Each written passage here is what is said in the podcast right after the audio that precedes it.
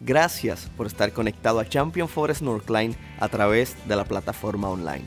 Este sermón está diseñado para que sea de bendición para tu vida y la vida de tu familia. Es nuestro deseo que puedas seguir creciendo espiritualmente. Dios te bendiga, disfruta el mensaje. Seguimos en la serie La iglesia y su esencia, ¿verdad? Y hoy vamos a tocar el cuarto tema. Hemos tocado lo que significa conocer al Señor, hemos tocado lo que significa crecer en el Señor, hemos tocado lo que significa compartir al Señor. Y hoy eh, eh, vamos a hablar de uno de esos temas que hacen como que uno se así en la silla, mira, y, como que es un poquito incómodo y de repente nos va a dar ganas de salir, tomarnos un café de repente, a lo mejor regresar, no sé. y es un tema incómodo. Y hoy quiero hablar acerca de compartir. Perdón, de, ya hablamos de compartir, ¿ve? Quiero hablar acerca de dar, quiero hablar acerca de ser generosos como iglesia. Un solo amén. Bueno, dice, dice que la historia que una pequeña niña de 10 años llegó a la tienda y sus ojos brillaron cuando vio aquello que estaba buscando. Podría ver el collar de perlas blancas hermoso que estaba en ese lugar y, él, le dijo, uy, es para mi hermana, le dice al dueño de la tienda, por favor, envuélvemelo, es, es para mi hermana, quiero darle un regalo. El dueño del negocio la mira desconfiadamente y le dice, ¿y cuánto dinero tú tienes? La niña sacó su bolsa y tiene unas par de monedas encima de, de la mesa y le dijo, esto es suficiente, esto alcanza es que por favor quiero darle este regalo a mi hermana mayor. Desde que murió nuestra madre, ella cuida de nosotros. Y no tiene tiempo ni para ella misma. Es su cumpleaños y yo sé que se va a poner muy feliz cuando le dé este regalo. Dice que el hombre guardó el collar en el estuche y le dijo a la niña, toma, llévatelo con cuidado la niña sale corriendo, toda emocionada, salta de alegría, va rumbo a su casa y, al final de ese mismo día la joven entra al negocio y coloca el collar dentro, encima de la mesa y le dice, ¿cómo este collar llegó a mi casa? ¿Cuánto le costó a mi hermana? Es imposible. Ella no tiene todo el dinero que hace falta para poder hacer esta compra. Ella realmente lo compró aquí y el dueño le dice, sí, es correcto. Aquí lo compró. ¿Y cuánto le costó? Uy, es que el, precio del producto es algo confidencial entre el dueño y el cliente.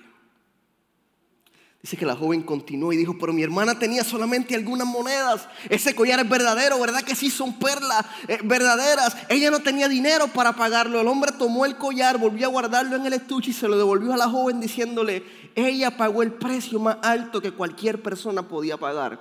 Ella dio todo lo que tenía. Y salen varias preguntas. Número uno, ¿quién en esta historia fue más generoso, la niña o el dueño? Por un lado, la niña que por amor a su hermana dio todo lo que tenía, unas par de monedas, las puso encima de la mesa. Por otro lado, el vendedor que se desprende a lo mejor de su mejor eh, collar que tenía en la tienda para que la niña haga feliz a su hermana. ¿Quién fue más generoso en esta historia? Y cuando hablamos de generosidad, realmente ser generoso es un valor o, un rasgo, una característica de una persona que está caracterizado por ayudar a los demás sin esperar obtener nada a cambio. Y hoy vamos a estar tocando ese tema que, uh, Dios mío, ¿por qué vine hoy aquí si van a hablar de ser generosos? Dios mío. Y cada vez que hablamos de ese tema se piensa, oh no, pero es que siempre, y, dar, y, la realidad es que Dios no necesita nuestro dinero. Él es dueño del oro y de la plata. Así que no tiene nada que ver con cuánto doy, sino con la actitud de mi corazón. Y hoy te quiero hablar acerca de una generosidad genuina. Una generosidad genuina. Y le he puesto así porque a través de los años hemos visto como semana tras semana muchas personas vienen eh, o, dan ofrendas y simplemente por costumbre, simplemente porque pensando que haciendo eso ya hicieron un checkmark, ya cumplí, eh, ya me porto bien, obtuve la salvación, o a lo mejor solamente porque mi padre lo hacía, pues yo lo hago, pero realmente mi corazón no está eh, puesto en eso y no tiene nada que ver con lo que estoy dando. Por eso no se trata de cantidad, sino de la actitud de mi corazón. Cuando pongo delante del Señor lo que Él ya ha suplido en mi vida. Porque tengo que reconocer que si tengo algo es porque Dios ha sido bueno. Tengo que reconocer que si tengo casa es porque Dios la suplió, si hay carro es porque Dios lo suplió, si hay trabajo es porque Dios proveyó, si hay salud es porque Dios es real. Alguien dice amén a eso. Nada de lo que tenemos es por nuestros propios méritos, sino porque Dios ha sido bueno. De repente por ahí se puede malinterpretar, uy, es que yo lo tengo porque me porto bien, yo lo tengo porque soy excelente en mi trabajo, yo lo tengo porque soy bien parecido, yo lo tengo porque tengo tantos años en esta compañía, tantos años y no, no se trata de lo que nosotros podemos hacer, se trata de lo que Él ya hizo por nosotros. Y podemos ver cómo su provisión nunca falta en nuestra vida. Podemos pensar que nuestra provisión está puesta en nuestro trabajo. ¿Sabes qué? No, nuestra provisión está puesta en Dios. Podemos pensar que nuestra eh, eh, esperanza, nuestra seguridad está puesta en lo que tenemos en la cuenta de banco. Y te quiero decir, no, nuestra seguridad y esperanza está puesta en el Dios Todopoderoso. Todo en esta vida es pasajero. Todo. Es más, el día que nos toque partir de este lugar, no nos vamos a llevar nada. Pero qué bueno saber que nuestros cuerpos serán glorificados y pasaremos una eternidad con el Padre Celestial, donde ni, el orín ni la polilla corrompen los tesoros que estamos haciendo en el cielo. Dios es dueño del oro y de la plata, es dueño de todo, de todo, de mi vida, de tu vida, de todo lo que nos rodea. Dios es el dueño de todo. ¿Sabes qué? La meta como cristianos imitar a Jesús. ¿Alguien dice amén? La meta es parecernos más a Cristo. La meta es convertirnos en seguidores de Cristo y la iglesia debe estar llena de personas que decidan seguir a Jesús, serle fiel y obedientes. Dice, Señor, ahí voy, te sigo. Y, el argumento es que quiero seguir a Jesús, pero probablemente hasta que, uy, pero tengo que ser generoso también. No, Señor, yo estaba dispuesto a seguirte, pero déjame darte unas cláusulas. Aquí las tengo por escrita. Te seguiré en casi cualquier área de mi vida, pero te pido por favor que no toques mi generosidad. Yo te voy a rendir todo mi corazón, te voy a rendir todo, pero mis finanzas no las toques. No, toques mi generosidad como persona porque, uy, es que si no va a ser algo terrible en mi vida. Yo te quiero decir que Dios es quien suple cada una de nuestras necesidades. Por eso mi esperanza está puesta en Cristo. Quiero ser como Jesús. Pues si quiero ser como Jesús, tengo que ser generoso. Y no me refiero solamente al dar monetariamente, no. Me refiero a ser generoso con mi tiempo, ser generoso con mi talento, ser generoso con mi obediencia, ser generoso en cada área de mi vida. Necesito ser generoso. Cuando ve a alguien caído en el suelo, ser tan generoso, levantarle y decirle, todavía tu vida tiene esperanza. Cuando veo que a alguien le falta comida, poder llenar su mesa de alimento. Cuando veo que alguien está en necesidad, poder decir, Señor, úsame de manera especial a mí. Quiero poder suplir la necesidad, Señor, a esa familia. No sé si les ha pasado, pero muchas veces vemos necesidad. Decimos, uy, Señor, envía a alguien a suplir esa necesidad en el nombre de Jesús. Bueno, y Dios la está poniendo en nuestro corazón. No para hacer de relevo de responsabilidad a otra persona, sino, Señor, cómo yo puedo ser utilizado un instrumento tuyo para suplir esa necesidad. ¿Sabes qué? La semana que viene vamos a estar hablando de ser generosos con nuestro servicio, lo que se trata de servir. Pero hoy quiero ser muy cauteloso en hablar del tema de la generosidad, de compartir, de poner y rendirle al Señor cada área de mi vida, incluyendo el área de la finanza. Dice Mateo 6:21 que donde está tu tesoro, ahí también estará los deseos de tu corazón. ¿Sabías que en la Biblia hay promesas relacionadas con la generosidad? Mucho más que cualquier otro tema. Mira, dicen estos versículos bíblicos, creer aparece 272 veces, orar 371, amar 714 y ser generosos 2170 veces. 2170 veces la Biblia toca el tema de la generosidad.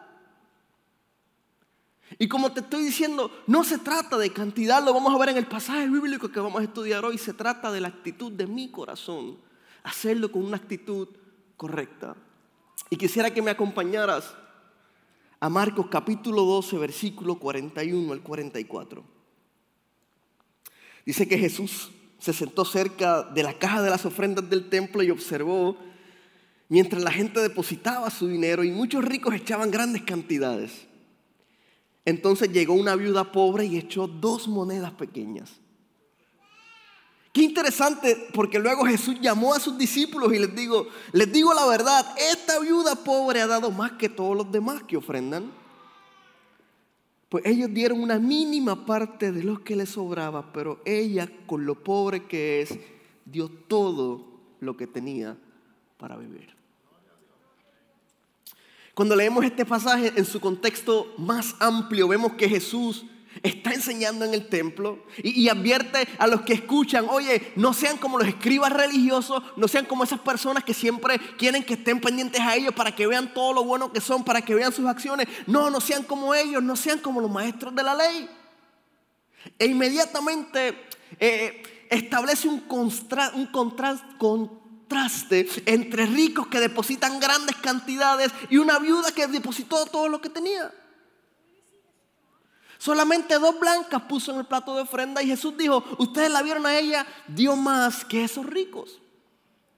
Y no criticó la acción de los ricos, pero sí afirmó que ella dio más, porque dio todo lo que tenía. Mientras algunos dieron de lo que sobraba, ella dio de lo que tenía. ¿Sabes que me habla de eso? De una generosidad genuina. Ella tenía muy claro en su corazón, muy claro quién era su Dios. Tenía muy claro en su corazón quién habría suplido para su vida. Tenía muy claro en su corazón quién era el Dios Todopoderoso que suplía cada necesidad que ella tuviera. Ella lo tenía demasiado claro. ¿Sabes qué? Jesús sabe lo que damos. Él es omnisciente, omnipresente. Él, sabe lo que damos. y me encanta porque Jesús se acercó se sentó cerca de la caja de las ofrendas del templo y observó mientras la gente ofrendaba. Usted se imagina, nosotros aquí, a lo mejor en PushPay, a lo mejor eh, eh, en Give o saliendo, y Jesús ahí paradito ahí. Alaba, dice alguno. Y eso es lo que está diciendo el verso. Jesús se sentó y comenzó a qué? A observar. Se sentó cerca de la caja de la ofrenda y observó mientras la gente ofrendaba, depositaba su dinero. A lo mejor si lo veo ahí sentado, digo, uy, por esa puerta no voy a salir. Y te buscas una salida por acá. La realidad es que Jesús está presente, Dios está presente en todo lugar y Él sabe la actitud y la intención de nuestro corazón. Él conoce cómo está nuestro corazón. El verbo observó significa que Jesús estaba continuamente observando a aquellos que ponían su ofrenda ese día. Y es bastante asombroso pensar en eso. Jesús siempre está mirando.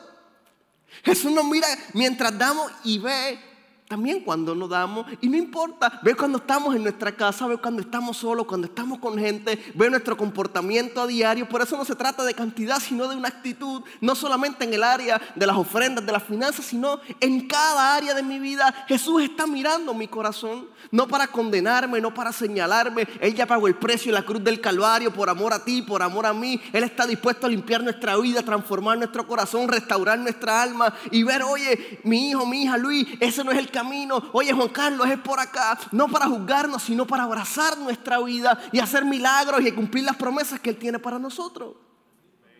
Jesús siempre está pendiente de nuestra vida. Siempre está pendiente a nosotros. Hay alguien que ha aceptado a Jesús en su corazón. Levante su mano. Hay alguien que ha aceptado a Jesús en su corazón. Pues tenemos el Espíritu Santo dentro de nosotros que nos acompaña donde quiera que vayamos. Si vamos para allá, el Espíritu Santo está dentro de mí. Si voy para allá, el Espíritu Santo está dentro de mí. Jesús dijo: Yo me voy, pero es necesario que Él descienda. Y dice que cuando aceptamos a Jesús en nuestro corazón, Él nos sella con su Santo Espíritu, por lo tanto, yo camino con el Santo Espíritu de Dios dentro de mí. Así que tengo que saber que Él siempre está conmigo. Aunque yo piense que no hay nadie más a mi alrededor, te quiero decir algo. El Espíritu Santo está con nosotros. Jesús es omnipresente, Dios es omnipresente, está en todo lugar. Por más que tratemos de escondernos, Él está ahí siempre. El hecho es que Jesús nos ve en todo momento, en todo lugar, a cualquier hora, Él siempre está mirando. Y no solamente mirándonos cuando estamos dando, mirándonos en cada área de nuestra vida. Jesús tenía muy claro cuál era la actitud del corazón de esa viuda. Y reconoció, sin duda ella dio más que todo, dio todo lo que tenía. Otros dieron de los que le sobraban. Ella dio con una, eh, con una actitud genuina de su corazón, rindiéndole al maestro todo lo que el maestro había suplido a su corazón. Pero ¿sabe qué? Para poder ser generoso necesito reconocer que es Cristo quien suple cada necesidad de mi vida. Si no me va a costar demasiado. Si no voy a pensar, uy, fuese generoso, pero es que esto yo lo alcancé por mi propio mérito. ¿Sabe qué? Fuese generoso, pero es que esto fue con mi esfuerzo, fue con mi trabajo, fue con, el sudor de mi frente. Y no, no, no. ¿Sabe qué? Si tenemos algo en nuestra vida es porque Dios ha sido bueno y ha suplido nuestras necesidades. Pero para poder ser generoso necesito reconocer lo que Cristo ha hecho en mi vida. Jesús no solamente sabe lo que damos, Jesús no solamente sabe eso, sino sabe por qué damos. Jesús sabe por qué damos. Jesús llamó a sus discípulos y les dijo, les digo la verdad, esta viuda pobre ha dado más que todos los demás que ofrendan. Jesús se lo dijo a sus discípulos. Le dijo, ella dio más. ¿Sabe matemáticamente? A mí me encantan las matemáticas. No me cuadra. Y le pienso y le pienso y no me cuadra. ¿Cómo la, cómo la, la viuda dio más y dio solamente dos blancas? ¿Sabe qué dos blancas significa el valor mínimo de una moneda de ese tiempo? O sea, un centavo. Y no me cuadra cómo ella dando un centavo matemáticamente dio más de lo que dieron los ricos. Y es que sin duda no se trata de cuánto doy, sino de cómo está mi corazón al dar. Cuando hablamos de nuestra relación con Dios, el porqué de las cosas es demasiado importante. Y se lo voy a explicar. Sirvo porque es porque todos los demás sirven y ya. Y el pastor me tiene mareado que voy a servir. Ahí voy a servir. Y vengo a la iglesia, ¿por qué? Que me encantó Israel. Vengan a la iglesia. ¿Y por qué voy a la iglesia? Oye, es porque ya me tienen mareado que voy a ir. Ahí voy, ahí. Y vengan a la actividad de hombres, pero ¿por qué? Es que ya me tiene mareado que vaya. No, y los por qué son muy importantes. Yo no voy a la iglesia porque me obligan, voy porque quiero buscar el rostro del Señor. Yo no sirvo porque me están obligando, yo sirvo porque Dios ha puesto dones y talentos en mí. Yo no ofrendo porque digo, todo el mundo ofrenda, tengo que hacerlo. No, yo ofrendo porque he reconocido que le sirvo un Dios generoso que ha suplido cada una de mis necesidades, que mi provisión solamente proviene de Jehová que hizo los cielos y la tierra. Pero cuando el porqué de mi corazón sea erróneo, no voy a poder ser generoso. Y no me refiero solamente a las finanzas, vuelvo y digo, sino generoso con mi vida. Generoso en cada área de mi vida. Él conoce nuestras intenciones. Dice en Hebreos capítulo 4, versículo 12, cada palabra que Dios pronuncia tiene poder y tiene vida. ¿Alguien dice amén? La palabra de Dios es más cortante que una espada de dos filos. ¿Alguien dice amén? Y penetra hasta lo más profundo de nuestro ser. Y dice que allí examina nuestros pensamientos y deseos y deja en claro si son buenos o son malos. Así que por más que yo trato de esconder así mi corazoncito, mi vida y que Dios, uy, no, él, él sabe, Él examina mi corazón, Él examina mis pensamientos y Él sabe si son buenos o son malos. Dios los examina. Y Dios conoce el deseo de mi corazón, Dios conoce la intención de mi corazón. Dice en Proverbios capítulo 21, la gente puede considerarse en lo correcto según su propia opinión. Uy, pero el Señor examina el corazón. La gente puede considerarse que están haciendo lo correcto según su opinión. Fui a la iglesia, ofrendé, di a los pobres, uy, serví aquí el sábado y bueno, Señor, ya cumplí, ya déjame hacer las cosas. Y, y Él conoce la intención de mi corazón. Es más, ahora hay una nueva modalidad. Estoy sirviendo aquí. A, ver, hasta para acá que no sale. Pum, aquí dándole dinero a los pobres. Uy, vente aquí, vente aquí que tú no sales. Aquí orando por el que está enfermo. Saliste feo, Luis. Bueno, siempre sale feo, así que no hay remedio. Bueno, eh, y aquí va, y aquí va esta, pum, aquí, qué sé yo, inventándome cualquier cosa. Y Dios conoce la intención de mi corazón. Si yo sirvo para ser reconocido, ¿sabes qué? No vale la pena. Dios busca una intención genuina. Una intención del corazón que mi deseo no es que me reconozcan en las redes sociales por lo que estoy haciendo, que no me reconozcan mis familiares por lo que estoy haciendo, sino que Dios sepa que todo lo que hago lo hago para decirle, Señor, gracias por lo que has hecho en mi vida. Yo necesito ser generoso porque tú has sido generoso conmigo. Se trata de una actitud del corazón. Todo se trata de actitud. Dios examina nuestros pensamientos. Dios examina nuestros deseos y sabe si son buenos o son malos. ¿Sabes que él, él, no solamente sabe lo que hacemos, sino que conoce la intención de por qué lo hacemos. Cuando damos lo estoy haciendo para obtener un beneficio o porque soy generoso.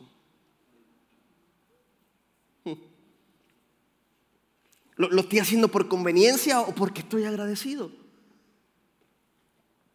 ¿Lo estoy haciendo porque todos lo hacen o porque he entendido que necesito ser como Cristo?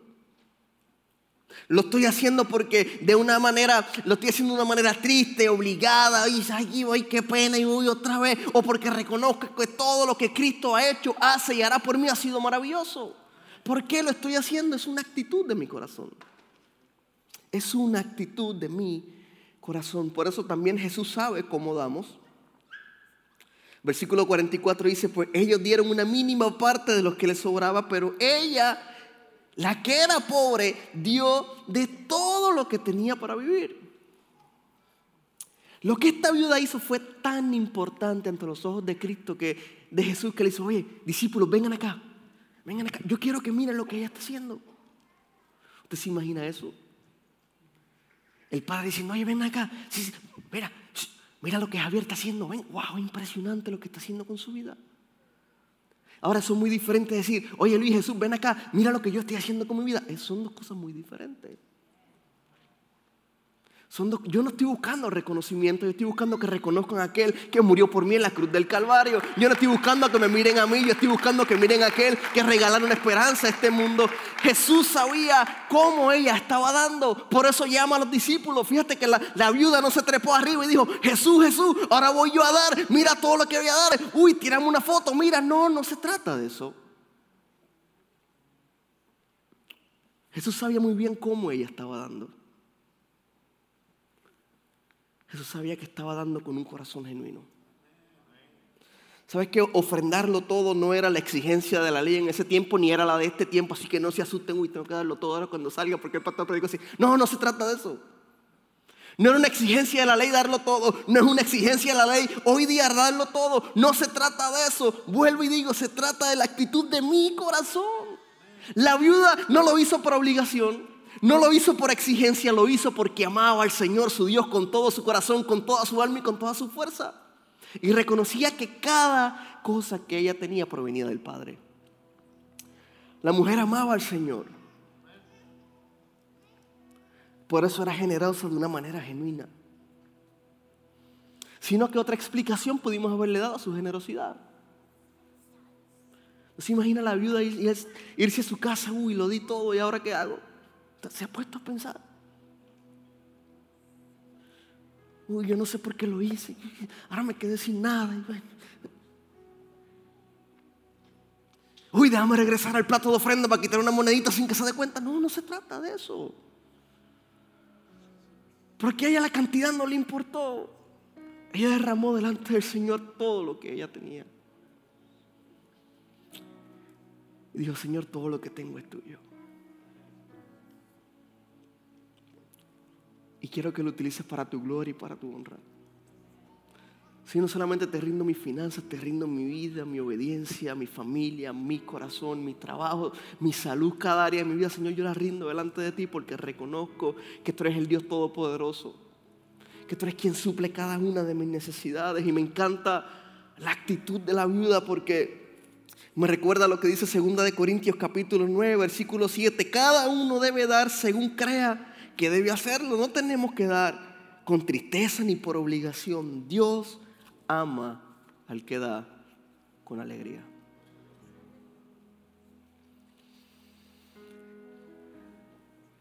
Y cuando pienso en esta historia, me llama la atención que nadie presionó a la viuda a hacerlo.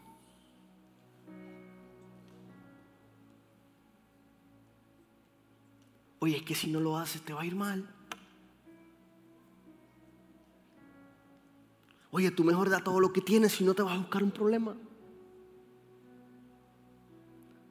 Oye, tú mejor ofrenda porque si no, uy. Él no lo hizo por eso, nadie lo obligó, nadie la señaló, nadie la juzgó, ella derramó su corazón delante del Señor. Y tenía muy claro que lo único que importaba, lo único, es que Jesús mirara la actitud de su corazón. La cantidad no importa. Saben, podemos pensar que somos muy generosos. Y, y, qué bueno porque hemos aprendido de alguien que ha sido el más generoso a través de la historia de la humanidad y ese es nuestro Dios. ¿Sabes qué? Él envió a su Hijo a morir por cada uno de nosotros. ¿Qué mayor generosidad que esa no hay? Dios nos dio vida, nos dio salud, nos dio gracia, hay una iglesia que está escuchando, nos dio amor, nos dio misericordia, nos dio esperanza, nos dio favor, nos ha perdonado, nos ha limpiado, nos ha restaurado, transformado y sobre todas las cosas ha puesto el regalo de la salvación y la vida eterna sobre cada una de las personas que le aceptamos. Y ese amor está disponible para todos nosotros. Nadie ha sido más generoso con nuestro Padre Celestial, nada. Ninguna ofrenda compara con enviar a su único hijo a morir en la cruz del Calvario, a morir por cada uno de nosotros, aun cuando todavía éramos pecadores. Él pudo haber dicho, esta gente no tiene esperanza. Es más, cuando me acepten en su corazón, van a volver a apedrearme, van a volver a fallar y a Cristo no le importa eso. Él sabe cómo está nuestro corazón y aún así murió por amor en la cruz del Calvario fue generoso con su propia vida para que nosotros hoy tuviésemos la esperanza y la seguridad de una vida eterna. ¿Sabes? Cuando ponemos nuestra fe en Él y le aceptamos en nuestro corazón, desde ese instante podemos comenzar a celebrar el regalo de la vida eterna. Podemos comenzar a disfrutar de sus promesas, de sus planes, de sus propósitos, de su paz, de su amor. Dios ha sido generoso, amén. Él siempre quiere lo mejor para sus hijos. Él siempre quiere lo mejor para ti y para mí. Y, la pregunta es, ¿cómo vamos a vivir nuestra vida? ¿Vamos a ser generosos como nuestro Padre generoso? ¿O vamos a vivir una vida con un corazón cautivo o preso, amarrándonos de las cosas que son pasajeras? Voy a decir, Señor, te rindo cada área de mi vida. Lo que puedo hacer aquí, Señor, no tiene sentido. Va a ser corrompido, va a ser podrido. Pero, Señor, lo que tú tienes en el cielo por amor a mí, para cada uno de nosotros, Señor, no hay nadie que lo pueda tocar. Y es una herencia maravillosa que Cristo está preparando y ha preparado para nosotros. ¿Cómo está nuestro corazón?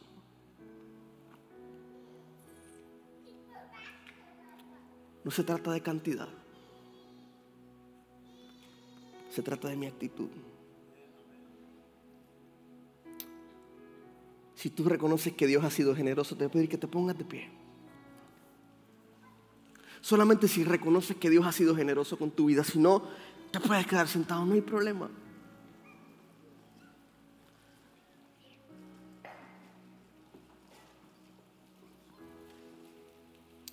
Él envió a su Hijo para morir por nosotros. Lo entregó para morir por nuestros pecados, tomó nuestro lugar. Y me encanta porque no solamente murió, sino que al tercer día resucitó. Y con su resurrección trajo la seguridad de vida eterna a los que aceptamos y confesamos que Él es nuestro Dios, que Él es nuestro Rey, que Él es nuestro Padre. Mira si fue generoso. Mira lo que dice Romanos capítulo 8, versículo 30. Después de haberlos elegido, Dios los llamó para que se acercaran a Él. Y una vez los llamó, los puso en una relación correcta con Él. Eso sí es un plan de redención. Y luego de ponerlos en relación correcta con Él, les dio de su gloria. ¿Qué podemos decir acerca de cosas tan maravillosas como esta? Si Dios está a favor de nosotros, ¿quién puede estar en nuestra contra? Si Dios no se guardó ni a su propio Hijo, sino que lo entregó por todos nosotros, no nos dará todo lo demás también. Si dio a su propio Hijo, no va a dar todo lo demás. Claro, lo que pasa es que a veces mis peticiones están desalineadas de su voluntad. Señor, tú me prometiste que me va todo aquí el Ferrari de mis sueños, Señor.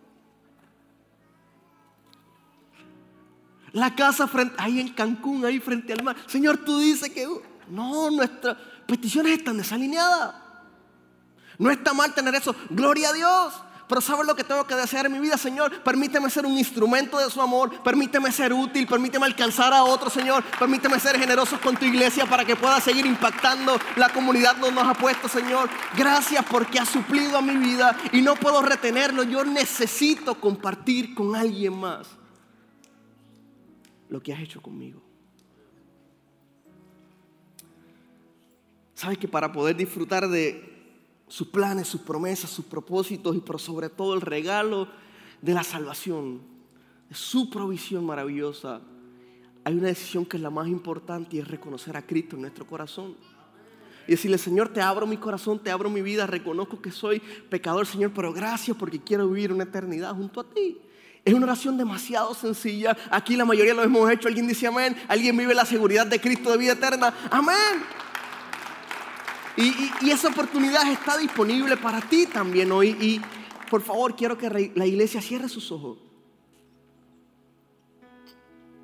Y que cada uno repita hoy después de mí, Señor Jesús. Hoy reconozco que soy pecador. Señor, hoy reconozco que todo lo que tengo es porque tú has sido bueno y has suplido a mi vida. Hoy te acepto en mi corazón y te reconozco como mi único y exclusivo Salvador. Quiero vivir una eternidad junto a ti en el nombre de Jesús. Amén y amén. Si alguien hizo esta oración, te quiero decir felicidades has tomado la decisión más importante de tu vida. Quisiera invitar a los líderes que van a estar orando aquí al frente. Hoy queremos orar por ti, no te vayas sin, nosotros poder haber orado por ti. Cada uno de ellos tiene shield, tiene una máscara y hand sanitizer. Y, quiero, esto va a ser un momento muy, muy especial, muy importante porque si tienes alguna necesidad, te voy a invitar que pases al frente.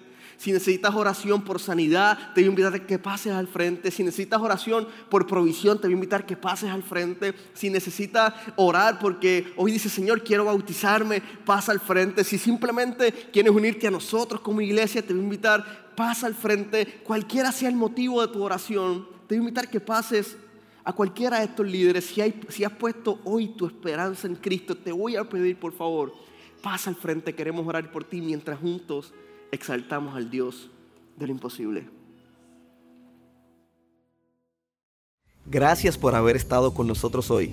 Esperamos que el sermón haya sido de bendición para tu vida y que el Señor haya hablado a tu corazón. Si todavía no has aceptado al Señor Jesús en tu vida, quisiera invitarte a que hagas esta oración junto a mí, la oración más importante que un ser humano puede hacer.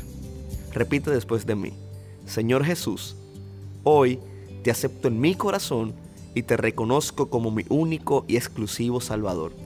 Escribe mi nombre en el libro de la vida. En el nombre de Jesús. Amén.